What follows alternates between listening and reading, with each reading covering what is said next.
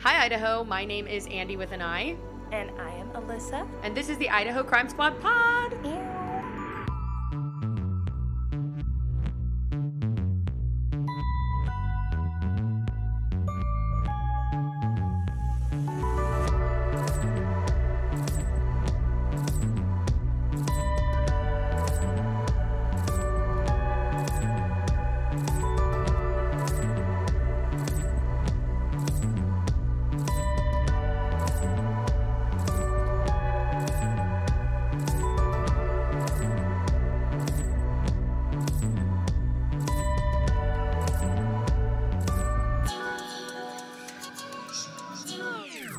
Idaho Crime Squad Pod, where we talk about crime and creepy things that happen here in our beloved potato state. I have my best friend, roommate, and soulmate, Alyssa, on the podcast today. Say hi. Hello. It's How's good- it going? It's good to have you on the podcast finally. You know, we actually recorded two episodes prior to this. Yes. And both of them got like messed up in editing. And we Technical couldn't fix malfunctions. Yeah, we recorded. So originally, our first episode was Angie Dodge, and I originally did that episode with you. Yes. And then we recorded um, the case of Alofa Time. yes. And that one got messed up too. so I knew all about the cases. Yeah, I know. And now I, I don't want to re-record them with you because it's like, I, I don't know. It's just not the same like It's shock not the value. same, yeah. truly. I would rather be surprised anyways. agreed. Yep. Agreed. Well, me and Alyssa have been friends for ten years. Um, a little longer actually. I think now. Yeah, we're getting up there. Yeah, we became friends in high school. We ran with the same really weird theater crowd. Yep. Um, and then, you know, we've stayed close ever since. We've both like moved states, but we always come back to each other. We have a lot of really Mm-hmm. hood rat crazy stories. Um, and then it just so happened that I bought a house around the time that Alyssa needed somewhere to live, Ah. and she moved in with me. So we're finally living the dream that we've always talked about since like literal since we were children. Yes. 10 out of 10 recommend waiting until you're older to move in with your best friend. If we would have done this oof, earlier, I don't think we'd be friends. we would not be friends at this point. Yeah. I mean, living with your friends in your like mid to late 20s is so different than living with your friends in your like late teens, early 20s. It's because we know how to properly communicate. It's a little Yeah. easier to get our points across and to feel heard. totally. because We also both work full time. Yeah. We both have our own lives. we have our own schedules. yeah, we have our own schedules and like That's we- why this is taking so long. I know. We both also like appreciate a clean house and Mm-hmm. and we both love to cook for each other. Yes. It's been so fun living with you. Like this It's is amazing. Hands down my favorite living situation I've ever been in. Like me, you, my husband, and then Mhm. our other wonderful roommate Oh Eddie who's not our third the- amigo. Our third amigo. He's not on the podcast today, but he will Hmm. be around. So wait for him and be listening for that. Um so today we're going to be talking about Judy Gough. Do you know this story? I do not. Oh, you're going to love this shit. You're going to love this shit. I'm stoked. Um, this takes place in Boise. Of course. Um, this takes place in like the late 70s. But Ooh, it, vibin'. But Okay. it really, like, we're, we're starting in the mid 70s. And then we're going to kind of work our way up into like the 80s is when the crime takes place. Um, Wow. but this story really goes forward up until like the mid 2000s. Damn. Yeah, it's, it's, we're going to cover a lot of ground here. Um, I did, you know, for time's sake, do a lot of choppy chop. Yes. Um, but ooh, also I got a new iPad for my birthday.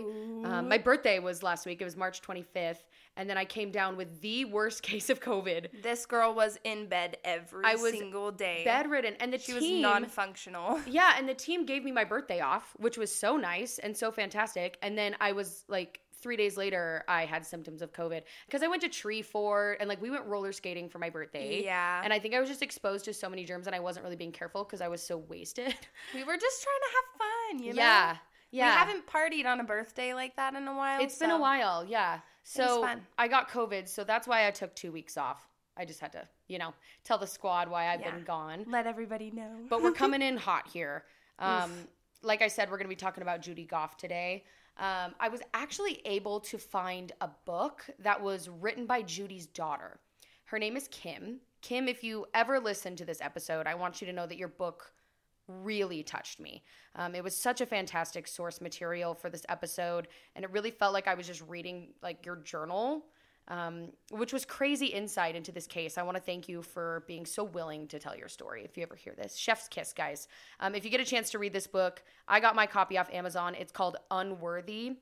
What Would You Do for Your Mother by Kimberly Wohlert. It's a blue book with a photo of a child on it, um, which I would assume would be Kimberly. Mm-hmm.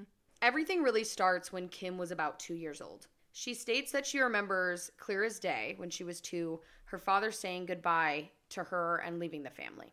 Damn. At this point, she had an older brother named Shane. Um, kids and siblings kind of come and go in this story. Um, but right now we have Shane and Kimberly. Shane's her older brother. Okay. How how much older is he? Maybe two years. Okay, year so they're not that far apart. Yeah, Yeah. and they are they're I believe that they're both the children of her father. So they're blood siblings. I believe so. blood. I believe so. Yep. Okay. Her father came outside into the backyard, hugged them goodbye, and then left. After this, Kim's mom, Judy, had men kind of like floating in and out. Um, it was always the same story. These guys would move into Judy's house, which was located off the Boise Bench area. Um, the address and the house does still stand today. So I'm going to ask you guys to please respect the privacy of this house. I know that there's a lot of history there and stuff, but there are new owners now.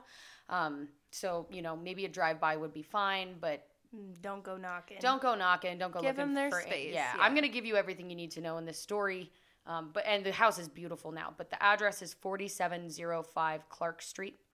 Oh, That's in Boise. Oh, Yeah, I know sounds- where that is. I think we used to part. I think that's where we used to party in high yeah, school. my uh, stepdad's mom lives over near that area. Oh, Or, really? no, my dad's mom lives over near that area. Weird.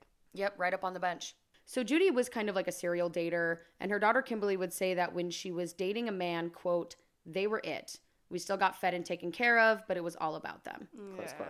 Yeah. Ugh. The first man in their lives after Kim's dad left was named Dick, and he moved in rather quick. Um, and he seemed to kind of take on like a fatherly role. Uh, you will you'll see a theme like most of these men do. Mm-hmm. Um, Judy insisted that the kids refer to him as dad. Wow. Very yeah. that sucks. Now around the same time, maybe maybe like even a year later, Kim remembers her mother trying almost everything to get Kim to stop sucking her thumb. One day, Kim is like 3 or 4. Judy held her thumb under a knife and threatened to cut it off if she didn't stop sucking it. Oh my god. That was really the beginning of this, like of the abuse. Um, but unfortunately, that is not the last of the abuse that Kimberly went through under the care of her mother. Well, when you do things like that to a child, it only makes them want to do it more because usually they're doing something like that because they're anxious or nervous or scared. Well, and I think so. She says in her Kim says in her book like it it was effective, but it what it does is it it's trauma Yeah. and it taught her to fear her mom yeah. from a very young age, not to trust like she was not safe with her mom. Which sucks because that's the one person in the world you should trust. Yeah, a lot Like of this you should be able to trust. absolutely, and like a lot of this comes in kind of later because Oof. We'll get into it. Oof. Yeah, we'll get into it. Also, around this time, Kimberly's father would start dating a woman who was also named Judy. Mhm. We're going to refer to her as Jay, just so it's not Not confusing. confusing. So, Jay was very nice by all accounts. She was beautiful, and she had a daughter named Rachel who was around the same age as Kimberly. Mhm. So, they started becoming close when Kim was like staying with her dad, and they actually remained very close friends for a long, long time Mhm. when Kim was almost four, her mom, original Judy, would Mhm. birth a son by the name of Kelly. And this Dick was the father of Kelly. Okay. So she got a brand new little brother, different dad. But next thing she knew, Dick was gone. And after a few months, a new man started coming around by the name of Lloyd. Hmm. Lloyd Ford was born and raised in Nebraska, but he was like retired Navy, so he was like traveling a lot early on. Yeah. Um, he went on to marry a Nebraska native, though, and they had uh, three kids together. Hmm. This was Sandy, Pamela, and Tommy. Mm. At some point, the family did like move out west. I can assume that this was in Idaho. I'm not sure though. Like I couldn't like get a reliable Yeah. source on where, but I could assume it was. Mm-hmm. Um, his eldest daughter, Sandy Burke, stated that her dad was like a really fun guy to be around. Um, he was very loved and he was kind of a womanizer. She stated that women just kind of like gravitated towards him. Mm-hmm. Um, in fact, it's rumored that the reason they moved out west um, was in order to, quote, get away from another woman. oh. Yeah. That's the tea. That's the tea. Mm. However, Lloyd's wife up and left one day. Oh Um, we can't really figure out why, but it was like heavily implied that it was infidelity. Mm, yeah. Yeah. Ah, that sucks. Yeah, and she did take the kids with her. Oof. So she left Lloyd in the area. That's why I assume this was in Idaho because he's in Idaho when he meets Judy, Yeah. right? Yep. Kim said in her book that Lloyd was decent and nice starting out. Um, he moved in with them, started doing some dad stuff around the house, and Judy insisted that the kids call him dad. Ugh. Yeah. I don't like that. I don't want to sell, like diagnose anybody here, but I I don't know if it's because Judy like cared so much about these men's ego or like was Yeah. trying to manipulate them into staying. That's I mean, with her first husband leaving, Yeah. the father of um Kim Yeah. leaving, that's got to be really hard. Like it's got to make you scared that like everybody's Everyone's gonna, leave. Yeah. Yeah, and I I wasn't able to find much info on Judy's past. I can assume that she probably had a pretty traumatic childhood just because of her behavior here. Yeah. Um but she's a narcissist. Like Mhm. and I don't know, it's hard I don't know if narcissists are like born that way or if it's Or like something that that yeah, yeah. developed during childhood from Yeah. trauma. Um but yeah, I mean you can tell she's definitely projecting in yeah, a way. yeah, and she, I don't know, she does so much for these men in her life, but she like really, everyone in her life is a chess piece, right? Yeah. So Yeah, it's like almost she has to put the kids on the back burner so that she can focus on this. yeah, right and once the kids like we'll get into it, but once they start becoming more aware of everything, it's Mhm. everything's a game to her. Everything, Ugh. every move that she makes, every conversation she has is like for personal What's gain. her sign? That is a great question. I would love to know that. Pause. Libra. She's a No, Scorpio. she's a Scorpio. You were Oh my right. god, I knew You it. were right. Bro, I knew it. Kim goes on to state that the biggest shift was when Judy's dad died. Mm. Um, she said Judy was inconsolable and she saw her mom change a lot after that. Judy truly believes her father was the only person on earth who like actually loved her. Um, and Kim said it was very difficult watching her mother spiral after his passing and stated, quote, Mom seemed to lose her spark. Oh, that's sad. So Kim is still very young at this point. She's probably like four or 5 Mm-hmm. Um, she made the mistake of referring to her stepmom Jay as mom in front of Oh. Judy. This made Judy absolutely livid. Kim was understandably confused because she was forced to call various men dad, Yeah. but one stable and consistent motherly figure to her, she wasn't allowed to call her mom. That's bullshit. It just kind of speaks to like how difficult Judy was. Like Mhm. she just could not stand like no one was allowed to replace her Yeah. you know Well, she's a and, like, narcissist how hard that must have been for Kim and so confusing at that age. yeah i mean she's like four or five Yeah. She's taking what the knowledge that you've given her and running with it as children do. correct Yeah. yeah That's insane. like she made that assumption Oh my gosh. yeah so when kim was five in 1973 her mom and lloyd got married and it was shortly after this that they relocated to elko nevada Mm-hmm. kim hated it in elko Really? i can't blame her have you ever been to elko nevada I have like you drive through Elko like on the way out and about, don't you? yeah Like i on think the you way down to like Vegas and i yeah like i think so out to like if I've been to Sparks, I've been to Elko, right? To be honest, I've only been to Elko once and it's a shithole. Don't cancel me. it's one of those like small drive-through towns, Yeah. right? It's not. It's not very big. It's not something you typically like stay. Yeah. and want to hang out. It's funny because like a lot of people who aren't from Elko, when I when I tell them it's a shithole, they get really offended. But people who are actually from Elko are like, yeah, They're probably like, eh. They're like, it's "Yeah." like people from Pocatello. They're Yeah. like, yeah, Yeah, they're like, yeah, it sucks here.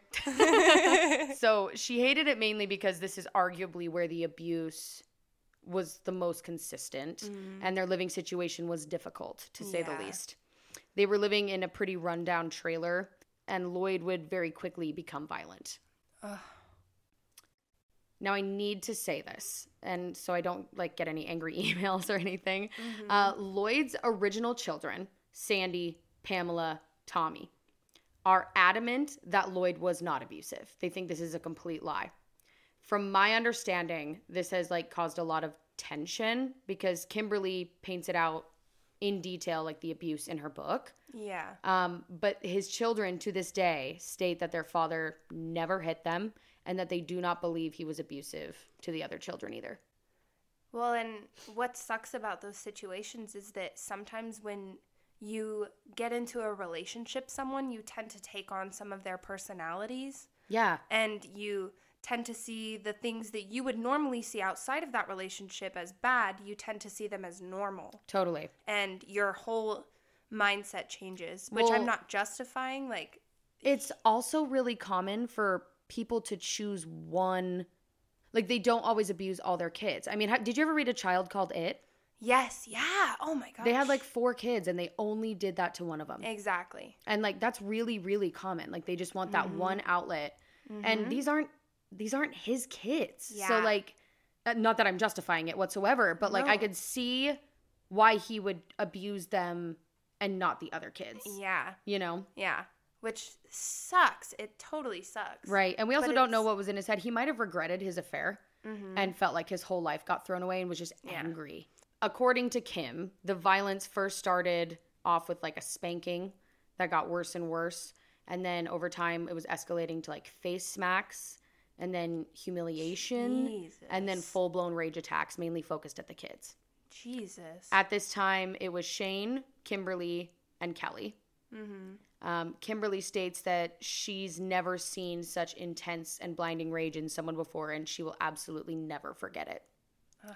Now, this is a trigger warning. We're going to get into some details here, just some instances and stuff. If you don't want to hear this, skip ahead like 30 seconds. We're going to try to, we're, let's try to blow through this. Yeah. Um, so, in one instance, Kelly, who was a baby at the time, her younger Mm-hmm. brother, um, was sleeping. He wasn't sleeping well. He was really fussy. There was one instance where Lloyd allegedly held Kelly's face under running water over and over again, Oh my and Kimberly gosh. had to quite literally hang from Lloyd to like try to get him to stop. Oh my gosh. He also made fun of Kimberly's weight all the time. Kimberly's That's like not six, okay. yeah. Um, he called her pig or dog, Oh my and god. even forced her to eat off the floor. She would this is really sad. She would console herself by saying, I am not a pig to herself while the abuse was happening. You are not, girl. That's so sad. A six year old having to like My say that to themselves. Unbelievable. what kind of up person you gotta be to treat a child like that, especially a child that's not I even. I look at my Ugh. nieces and my nephew. I like I touch their faces, I hug them. They're so Mhm. sweet to me. You're like, I will kill and then I you. and then I research these stories. No, I would. I research these stories, and I'm like, I picture my niece in my head because she's about this age, yeah. and I'm like, if anyone ever spoke to her that way, that would be the last words they would ever say. Yeah. Well, like, what gives you the right? Like, especially with children, that's what gets to me. Like, they didn't ask to be here. Yeah, We brought them into this world. yeah. That's and not children fair. are so innocent. And they're so vulnerable. Yeah. They're just little babies. That's why people prey on them. God, that's know. so. Also, if you skipped ahead 30 seconds, skip ahead another 30 seconds because we're not done here. Sorry. um, Judy was not doing anything to stop this, um, nor did she really ever validate what the kids were going through. It was just kind of not spoken about. Um, she even started serving Kim her meals on the floor to appease her husband. Jesus Christ. Was Judy ever abused? Kimberly says yes. Mm-hmm. Um, that she did witness it on one occasion while they were still in Elko. Kimberly walked out of the into the hallway late at night and witnessed Lloyd beating Judy intensely. Judy Oh yelled at God. Kimberly to go back to bed, and the next day Judy had a black eye, but they never spoke about it. Jesus. So at some point, Lloyd's other kids did come and visit in Elko, and Kimberly stated during this time that the abuse stopped completely. Interesting, huh? And when it was time for the kids to head back to their home, um, Tommy, Lloyd's only son, Mm-hmm. actually ended up staying behind and living with them. Hmm. Interesting, huh? Very interesting. Now they did end up locating back to Boise to to the Clark Street residence, Mhm. right? Okay. Um, yeah. which is where the crime occurred. Uh, we're gonna fast forward a little bit here. Just know that the abuse like slowly got less intense, um, but it was definitely still there. Yeah. this becomes important later. Both Judy and Lloyd were allegedly still abusive, Lloyd being the main perpetrator and Ju- Judy being very much like the enabler. Even with like the oldest kid there. Yeah. Damn. Well, the oldest kid is like 7. oh. Like they're they're kids. So Tommy Tommy is oh god, how Yeah, that's a good point. Mm-hmm. Nah, they're probably about the same age. You think so? Yeah, they're probably about the same age. probably the youngest kid on his other side. Yeah, he was born last. Mm. hmm Yeah, yeah, he was born last. Yeah. Okay. His oldest daughter in 1980. His oldest daughter was born in 1960. Mm. So she was probably like 13 around this time, and then he had another daughter who was probably like 10, and then this kid was probably like six or 7 Mm-hmm. Yeah. So Okay. don't quote me on that, but he was the youngest of of the kids. Okay. Judy was working as a hairstylist. Lloyd was a long haul trucker. At this time, at, excuse At me, time. at this time, at this time, Lloyd's kids were calling him about once a week to catch up. Mm-hmm. Um, and he would often like be away on a haul, so Judy would just take a message, and he would always like call them back, Yeah. um, and get back to them when he was back in town. For sure. Yeah. Now, around the time Kimberly was 12, she was extremely codependent on her mother at this point. Because you have to Mm. think about it like she's being abused from both angles. Yeah. The abuse is worse from Lloyd. So her mom is like the, her like consoling her, but like in a manipulative way. Yes. Right? Like she feels like she needs her is- mother. Her mom is the only sense of comfort that she feels in this Yes. environment. And she's the only other girl in the house. Yeah. And like Kim has abandonment issues. Like yeah. all these men, man after man after man just leaves them. Well, and not even that, but like also her dad leaving in Yeah. the beginning too. Yeah. That is like that's hard. That's hard at that age. That's hard to go through. she was kind of groomed her entire life to be like walking on eggshells with her mom um, Yeah. and she was very much conditioned to want to please her mom in every way right that's like the name of the book like the things yeah. you would do for your mother Yeah. right um, textbook narcissist parent with an empath child dynamic Yeah. very sad so they're still living in the boise bench area this is on the clark street um, and this is the spring of 1980 Mm-hmm. kimberly's 12 there was one evening where Judy was preparing dinner in the kitchen, and Kimberly, who was sitting at the table, stated that Judy looked up at her and said, quote, How would you like it if Lloyd was gone? Now, off the bat here, hmm. Kimberly is still a child. She's 12. Yeah. So when Judy said this, she assumed, like, I don't know, divorce, Yeah. you know? Maybe like okay, Yeah, get him out of here. like sure if you want him to leave. And Kim was kind of used to her, like, mom's men, like, coming and going. So at Right. first she, like, felt excited. she was kind of like, okay, this is the cycle. It's coming. Yeah, and or like I think that she just wanted to like have alone time with her mom and like finally just be like a, a family. yeah, especially being in like that tween age where Yeah. you're like coming up in the world, you're Mhm. learning a little bit more. Your brain is a lot. You're absorbing a lot more information at this point, And she's you're never had a normal puberty. family and like she Yeah. loves her mom so much and her mom just doesn't love her, you know, like at the end of the day.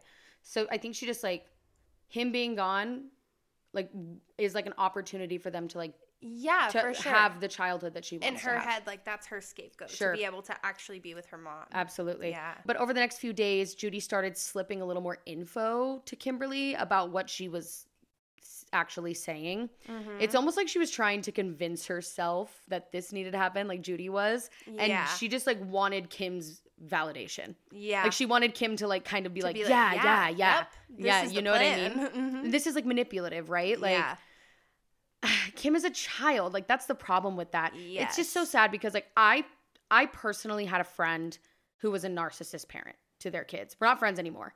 Um, but it's similar to how like Judy treated Kim, where it's like your kids are like they're not your best friends when you're a narcissist. They're like your enablers, and it's where you get all your compliments and all that stuff. But then you like turn around and treat them like absolute shit. It's not fair. It's no, it's, like horrific. It's like using your kids for the social validation you never got. yes, Yeah. that. And never reciprocating any of the validation that they need as That children. Yeah. Yeah. Absolutely. Ugh, disgusting. Judy came right out and said, What if Lloyd died? Uh, Kim at first was like, Does he have cancer or something? Like Yeah. in her head, she was like, Well, What is do you mean? he Yeah, is he dying? dying? Like, are you trying to prep me for that? Um, but then Judy asked her, What if I killed him?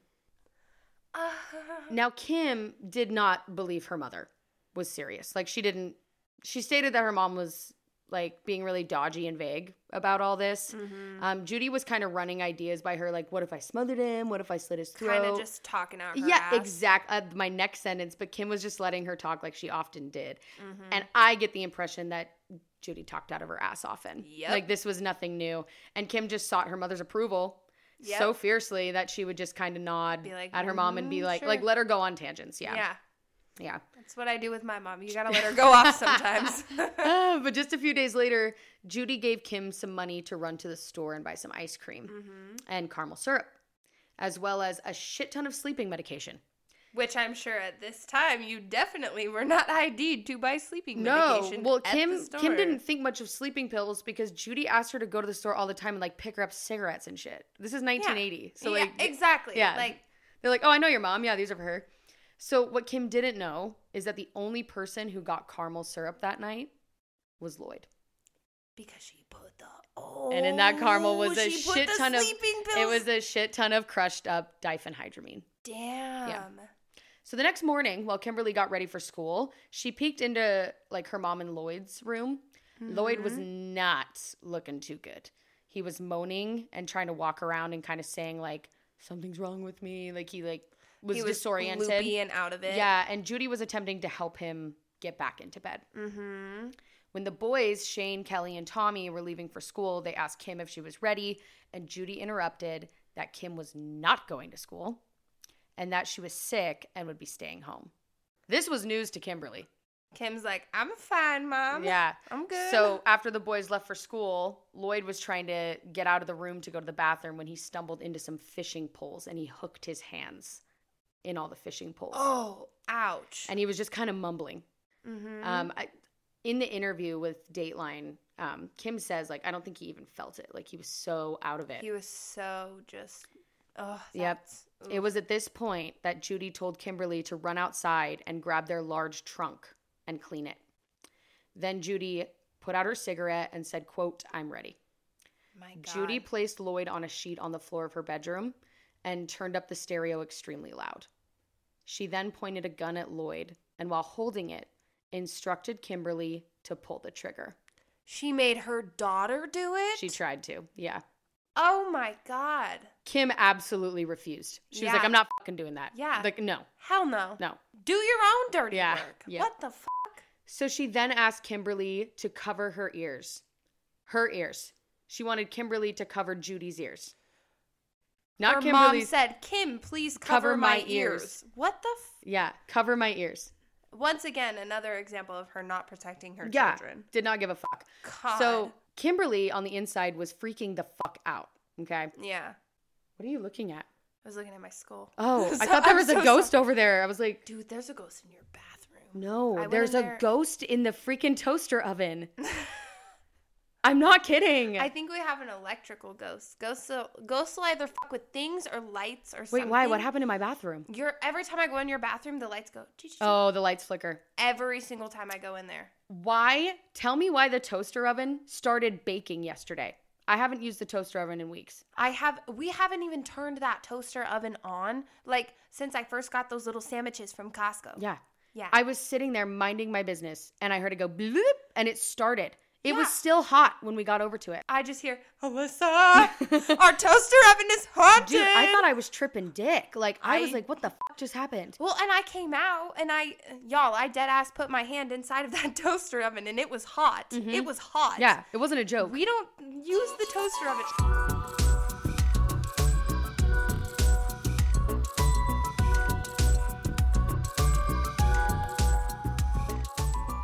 Reliable Bob's Used Cars in Boise, Idaho has been right on the corner and right on the deal since 1975. For those of you not wanting to do the math, that is 48 years. Okay, here's the thing. At most dealerships, the salesperson is paid a percentage of the profit on the car that they sell. This motivates them to get the customers to pay more. That's not what they do at Fairly Reliable Bob's. Their salespeople actually make the same commission no matter what price the customer pays. So the salesperson is truly working with and for the customer to find the right car at the right deal. At Fairleys, 80% of their business is either repeat customers or people who have been referred to by their customers. You have to treat people right to earn that kind of loyalty. And after 48 years in business, chances are you have a friend or family member who has purchased a car from Fairleys. So don't just take my word for it, guys. Ask around. You will find that Fairly Reliable Bob's is the place to get your next car, truck, or SUV. Fairly Reliable Bob's used cars, downtown Boise at 23rd and Main since 1975.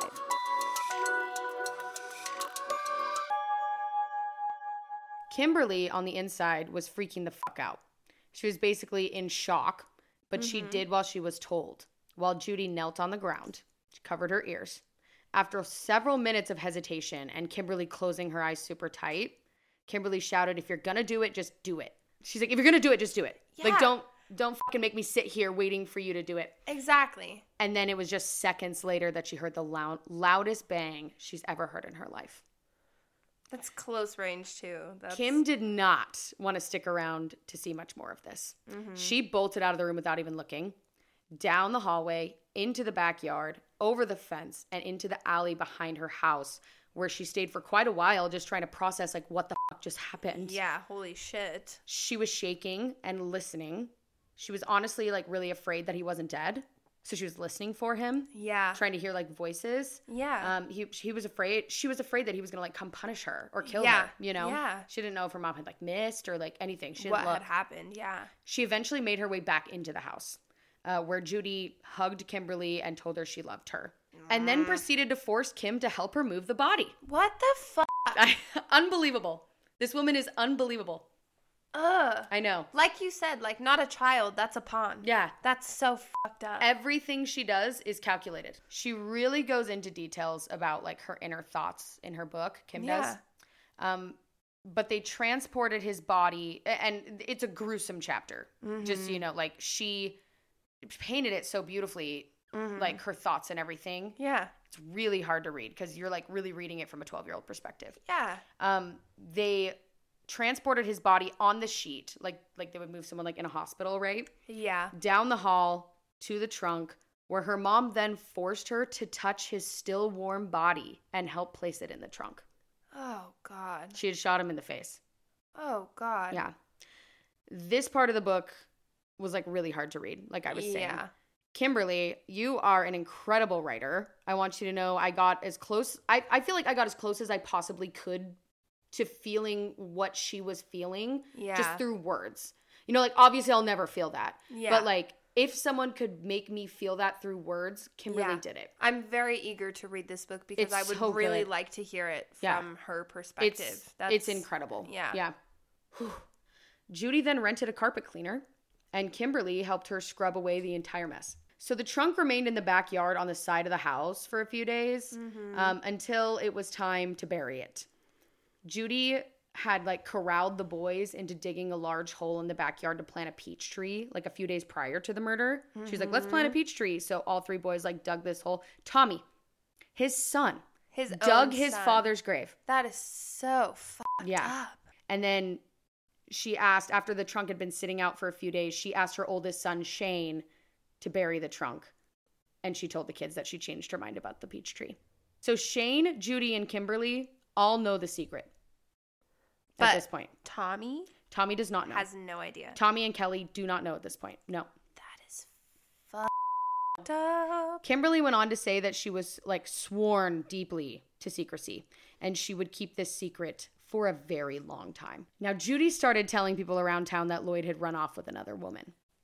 And when his kids Oof. came calling, like on their weekly calls, she Mm-hmm. told them the exact same thing. It's kind of hard to know what life was like for his children after this.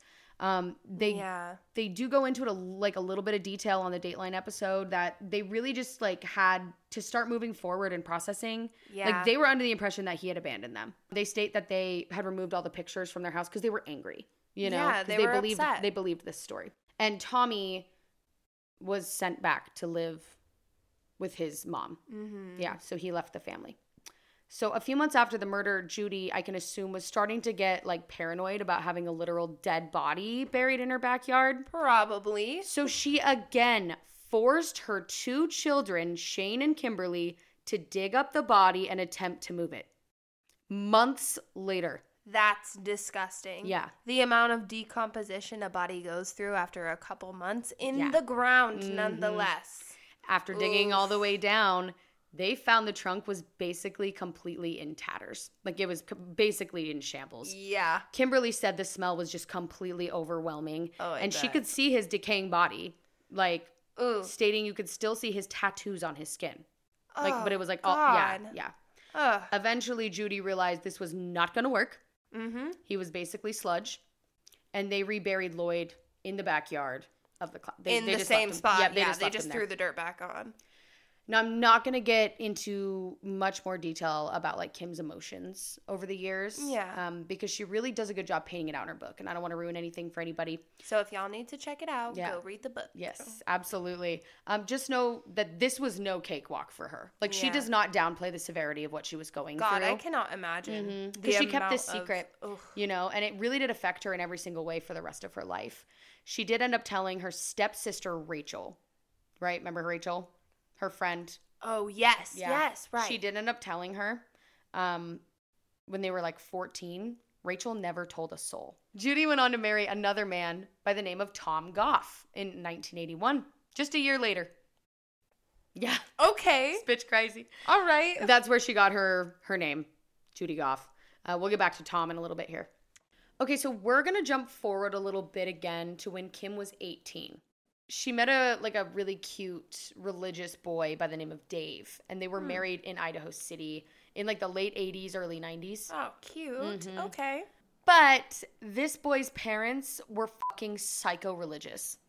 I'm not saying that all religious people are psychos at all. No. A lot of my family and friends are religious. Yeah. I'm kind of religious, I guess. Yeah. Um, but these people were const like these people were like I don't want to say like evangelical. I, I don't even know what religion they almost were. Almost like they uh they were maybe pushing their religion on others or looking down on those who yeah, that's an un- that's an didn't. understatement. So she was religious. She she converted for him.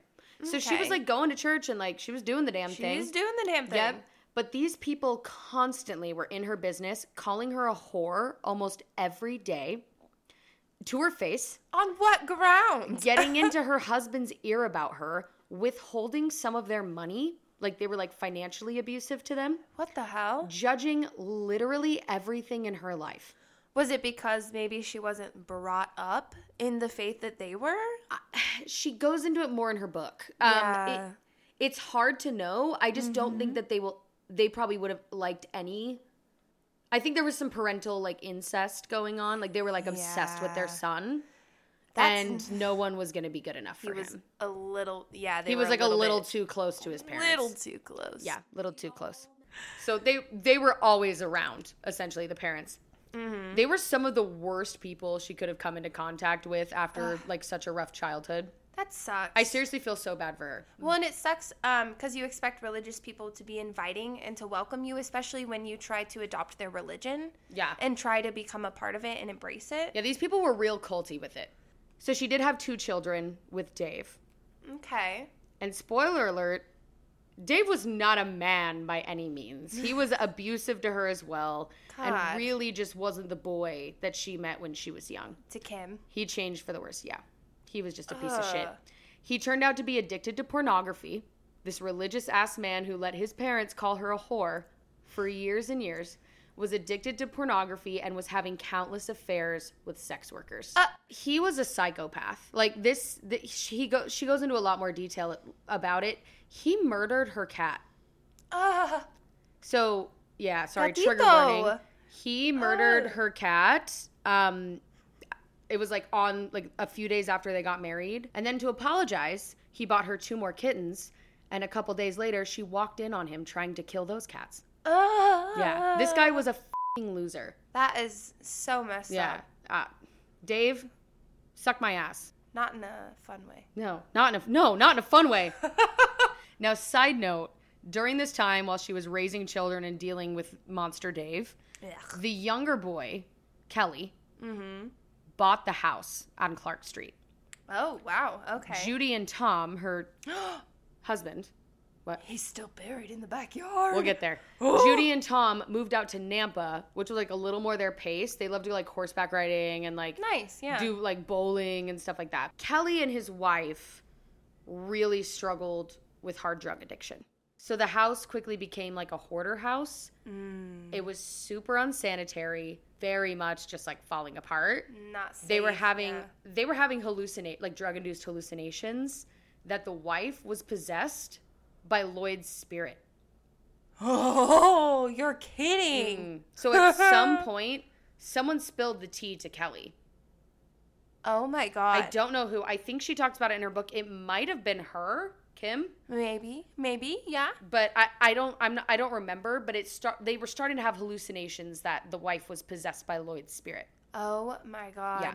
They also had several children living in this house with them. We'll get back to that here soon. There was a summer where Dave and Kim, while they were visiting Judy and Tom out in Nampa, Judy called for Kimberly to come inside. Kim said that she had, quote, the look on her face, which means that that was like a look of panic. Judy took Kim inside the house and told her that Kelly, the new owner, right? The now mm-hmm. owner, Yeah. wanted the body removed. It had been decades. It had been at least 20 years. Oh my god. But he didn't go to authorities No, or police or Mm. nothing and say, "There's a body in my backyard." no. You got to remember that, like, all these people are under Judy. Like, Judy has control over all oh of these my people. God. Yeah. Like, if Judy killed someone, the last thing anyone would do would be report it to the police because they, they're all scared of her. That is so messed up. We're going to get into just how many people knew this secret. Ugh. But it's, we're not going to talk about that right now. Judy told her, quote, we need to move the body. to Kim? Kim was furious, to say the least, and absolutely refused to be a part of this any longer. Yeah. She would also state that this was literally the first time she had ever stood up to her mother. Yeah. The first time ever, Good for you, besides the time that she told her she was not going to pull the trigger. Yeah. Good Those for are the you, only Kim. two times. Good Yep. for you. She's got kids now. Yeah. Fuck you, Judy. She's trying to provide for herself and form yeah, and she's not going to a life without further, that bullshit. Yeah, further involve herself in this. Like she's an adult now. Like she Yeah. could get in serious trouble. Like Exactly. tampering with a corpse. Like there's so many charges. Yes. Anyway, she did tell them where exactly he was buried Mm-hmm. because nobody remembered. Nobody could remember where they buried a fucking body. Kim had to tell them where he was buried because nobody else Judy could remember. didn't even remember where Judy- she fucking buried her Shane husband. dug the hole twice and didn't remember where he was buried. Shane, Kelly, and another cousin dug up the remains and dropped them in a dumpster. So right now we have Kim, Mm-hmm. Kelly, Shane, a cousin, and Judy. That's I a will lot say- of people. I oh, and Rachel. Yeah. And then I will say that Dave did find out at some point her husband, Kim's husband. Didn't tell anybody. Oh. He didn't tell anyone. Didn't tell. Why did nobody Why say is no one anything? fucking saying anything? That's insane Yeah. to me. Why is nobody saying anything about and then this? she does go into it in her book, but Kim ends up telling Tom, Judy's new husband. And he Damn. didn't say anything. Judy probably thought, or Tom probably thought that Kim was crazy. Well, no, because Tom asked her, he was like, "Hey, what happened to her husband?" Like be be real. Like he suspected it, but she he basically told her like, "I'm not to bring it up to her. I believe you, but I'm not to bring it up." That's how you know how much fucking manipulation and how deep that goes. How much manipulation has to go into that to the point where somebody gets murdered, you know about it, you let their kids live on thinking that they were abandoned by their father, Mhm. and you say nothing. Yeah. That message to everyone out there: Speak Narcissism. up. Speak the fuck up. Narcissistic sociopath. That is exactly what Judy is. It is not fair. So Kim told her mother that while she wouldn't go off telling like the secret, Mm-hmm. if she was asked directly about it, she would not lie anymore. Yeah. After this, Judy started calling Kim frequently to just kind of like feel the vibe, Mm-hmm. like just like checking in and being like, "Where's your head at? Like, Yeah. have you told anyone? What like, are you thinking? yeah, she's calling her all the time just to make sure that she's still shutting the f- up. Yeah. essentially. Yep. Um, Kim held all the power at this point, but like she didn't look at it that way at the time. You know? I mean, it's it's very it's got to be very emotionally taxing to know this secret and to have it resurface as an adult when you have babies and Yeah. a life and you've tried to build something away from all of that to have it resurface as an adult has to be terrifying. Well, and Judy's like just giving her kids just enough breadcrumbs, like I love you breadcrumbs, to make sure they're not telling anybody anything. It's a compliment sandwich. Well, and she groomed them their entire lives to want to cater to her, to want to Mm-hmm. make her happy. What would make mom angry? Telling the police. So Kimberly went on to divorce her shitty husband. Thank God. Good she divorced her. Dave, Go Kim. and he drained her monthly with an outrageous amount of child support. What? So she didn't get custody. She did get kid. custody. Oh, she- she she didn't get full custody. Oh, okay. And And, he- she had to pay child support. She couldn't afford a lawyer, and his parents could. That's fucked. It's totally fucked. Years went by, and Kimberly watched her wonderful children go grow and flourish, but she was still being eaten alive inside by this secret. I mean, it's Mm-hmm. No just doubt, nasty. yeah. yeah. Now, Kim's daughter, her firstborn Heather, was getting ready to graduate high school. We've jumped ahead like quite a bit of time here. Right. Okay. Tensions in the family were high, as always. Um, Kelly seemed to be getting worse, the younger brother. He seemed to just like, he's still doing drugs. Um, Kim was working at a job under a man named Gary, who she really, really liked. Um, she was making decent money at this job and really respected her boss, but her mental health was just declining like crazy. It was just eating her up inside. Yeah. She also was really worried about Kelly's kids because the house had just gotten even worse. Um, and Ugh. She had floated the idea of calling CPS on him due to how bad and like unsanitary Because the Clark Street at home that had point become. you think it's not safe for the yeah, kids. one hundred percent. It was so bad. Oh my god. But one evening, she woke up during the witching hour around 3 a.m. Mm-hmm. and received a revelation from the universe that told her she needed to move, relocate. Yeah. Do you have any guess on where she went? Did she go to Donnelly? Coeur d'Alene. Coeur d'Alene. Okay. Coeur d'Alene, Idaho. I knew it had to be northern. Oh, Everything ab- is booming. Oh, it's beautiful. Gorgeous. dude. Yeah. Okay, summer trip. Side note. I'm dying to go. I've never been. I talked about this because our last episode was Eldon Gale Samuel III, and that takes place in Coeur d'Alene. Mm, yeah. That was a crazy case. I want to drive. Yeah, I'm dying. I'm down to drive because I want to go there, and then I want to.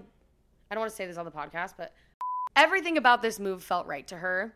She was excited to get out of the Boise Nampa area and get away from her toxic ass family. Yeah. But it was when she went to talk to her boss about moving that she spilled the fing tea. oh god. This poor woman was so torn up after all these years that all he really had to do was ask her if she was okay for her to crack like a fucking egg. Oh shit. She spent the next hour relaying to him every single detail of what she'd been hiding for Oh my 27 years. Poor girl. Now, just about a week later, Judy called calls Kimberly. She said that Kelly, the youngest brother, was freaking the fuck out. He was behind on like back taxes on the house and he mm-hmm. owed a lot of people money. We can assume from drugs probably. Mm-hmm. He told Judy that she owed him the money because she had ruined his life for years with this dark secret. Damn. He was blackmailing her. Yeah. No doubt. He Of was saying like you're going to give me this money or I'm going to fucking tell on you. Yeah.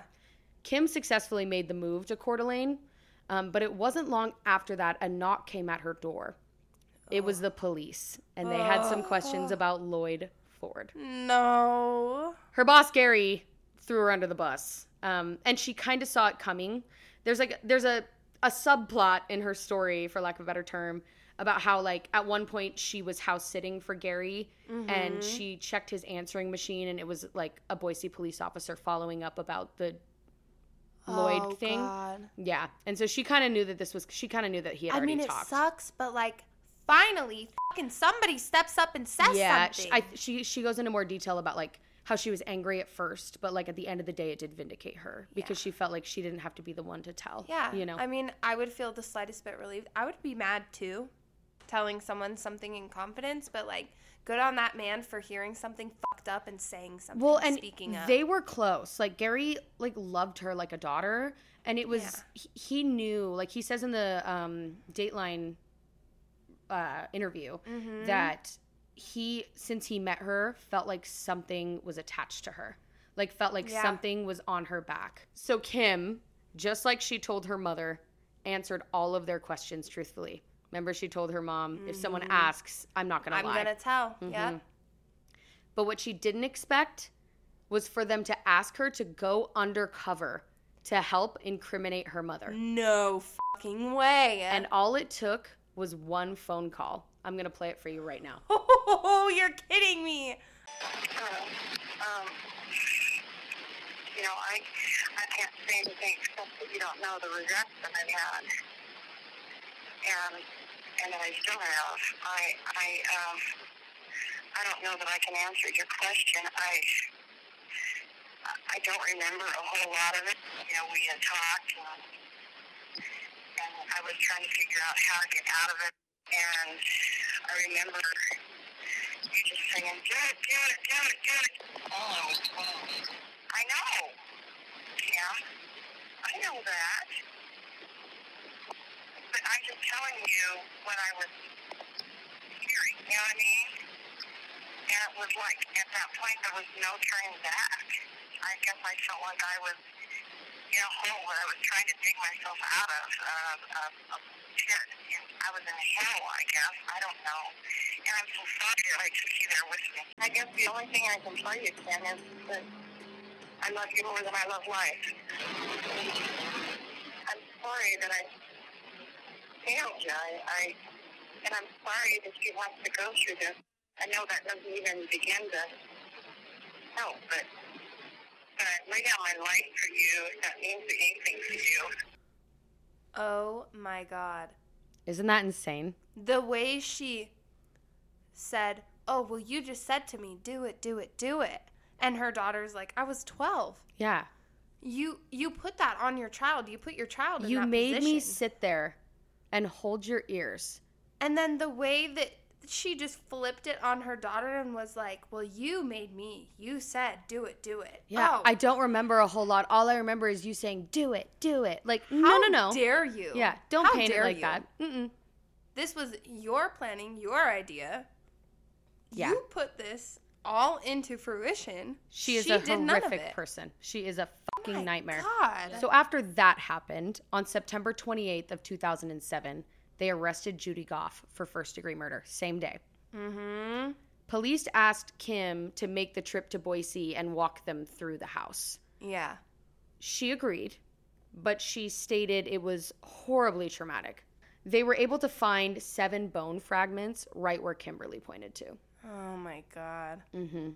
He was probably completely decomposed. He was probably all. Well, they dumped his body. Remember the cousin Oh, right, and yeah, duh. they dumped his body in the, in, in like in a dumpster. But there were still bones. There were still bones. They didn't Yeah. get it all. So because the trunk was disintegrated. I mean, so It was completely. and he was probably sludge. Like there was only so much they could do. You know. Yeah. Oh God. It turns out over ten people, some like related to the family, knew Mm-hmm. this secret. And nobody said anything. That's unheard of. That's insane. But it really goes to show how much control Judy had over every single member of the family. My God. Yeah, it does. That's insane. Yeah. When Judy was arrested, she did, and I hate to say it, the smart thing. Mm-hmm. She shut the fuck up. She did not say a word. She asked immediately for a lawyer. I say this on every episode of the podcast. If you're ever arrested, like if you're not being like, are am I being detained? And if mm-hmm. you are, lawyer, Right away. lawyer right away. Yeah. Unfortunately, Judy knew that too. So this really like shocked the community and confused everyone, especially Yeah. police. Oh yeah. She actually was granted bail as a judge ruled that she was not a flight risk. She bonded out for a hundred thousand, but paid ten thousand dollars, like to, with a bail bail bondsman. Wow. Yeah. So now six months later, the defense's entire case was built on Lloyd was abusive.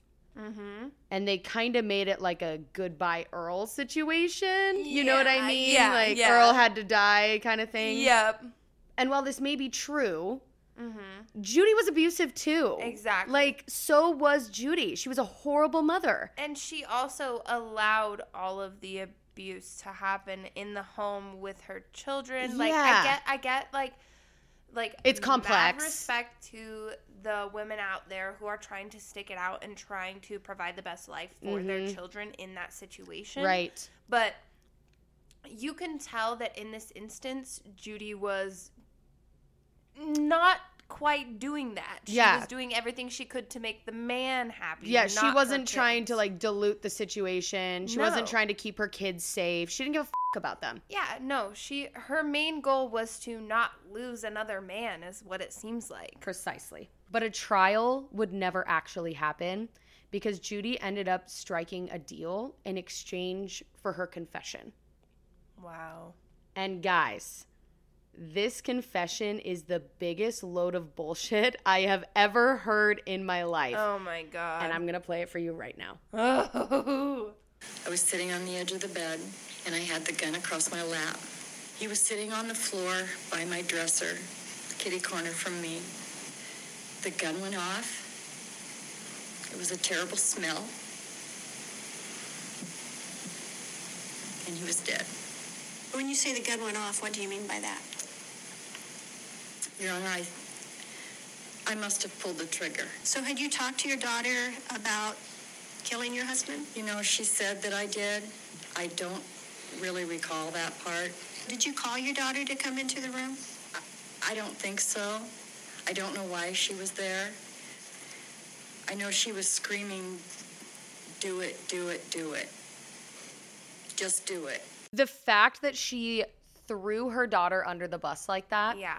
A 12 year old. At, at that point, she was 12 Yeah. years old. And, she's like, yeah. she just made her her scapegoat. Like, I don't remember anything. All I remember is my daughter was convincing me to do it. I like, don't know why she you. was there. Fuck you. Yes, my 12 year old chose to help put a body in a trunk and bury it. Unbelievable. that is so messed up of her. Tom, her husband, Tom Gough, filed for divorce pretty quick. no um, and there. it was granted. Excuse me. it was granted in 2009. Judy was sentenced on March 30th, 2009. She did 10 years. oh, she did? Yeah. Good. She's out of prison. She's just out and about living She her was life. released November 9th of 2019. She's been slowly, I can see all this information. Mm. She's been slowly paying off her court debt since she went to prison, like $15 at a time. She still owes thousands of dollars in court fees. Her most recent Oh payment was this year in 2023. Damn. Isn't that crazy? I don't know where she lives. I I don't know if like if she's on probation now that she's out. Like I don't know anything. I don't think so. I think like that was her sentence satisfaction Mm-hmm. After and she's done. time, yeah. yeah. I We know- heard there is a there's a Judy Gough who lives in but I don't think it's I her. saw that. Yeah, you saw that? And she's 77. Would that be about the same Born in 40, 6? 46. Yep. I was in- talking to my mom about this earlier. I was telling her about this case and she's like, "Well, where does she live now?" I was like, "I think she lives in She was like, is so expensive. How does she affording it?" I was like, "She probably found a man." Ugh. She probably has a man who's paying for all her shit. She's like a fucking what's it called? Like a siren. In the end of Kimberly's book, she says, quote, "I'm a good and loving mother. I'm a fantastic person. I love the one I see in the mirror every morning now, even with bedhead. I am strong and I am loved by those in my life. I am truly blessed. No longer will I settle for less than the best in my life, and neither should you." Mm, yes, Kim. I don't want to. That's not the very, very ending. I don't want to ruin the ending for you. Yeah. Um, because the last few lines of the book are unbelievably powerful. I was just crying my eyes out by the end of it. Mm. Again, guys, please buy the book. It's a short read. I knocked it out in like one day. It's only like 220 pages, and it's huge. Like the print is very large. Yeah. Um, buy it. Support Kimberly. She really is such a great person and writer. It is called Unworthy What Would You Do for Your Mother by Kimberly Wohlert. Um, her last name is spelled W O H L E R T. Kimberly, again, if you listen to this, thank you so much for sharing your story with us. And I hope I did your story justice. Um, that's really all we have for you today. That is the story um, of the family secret and Judy Rae Gough. Thanks for listening to the Idaho Crime Squad pod. Good night, Idaho. Good night.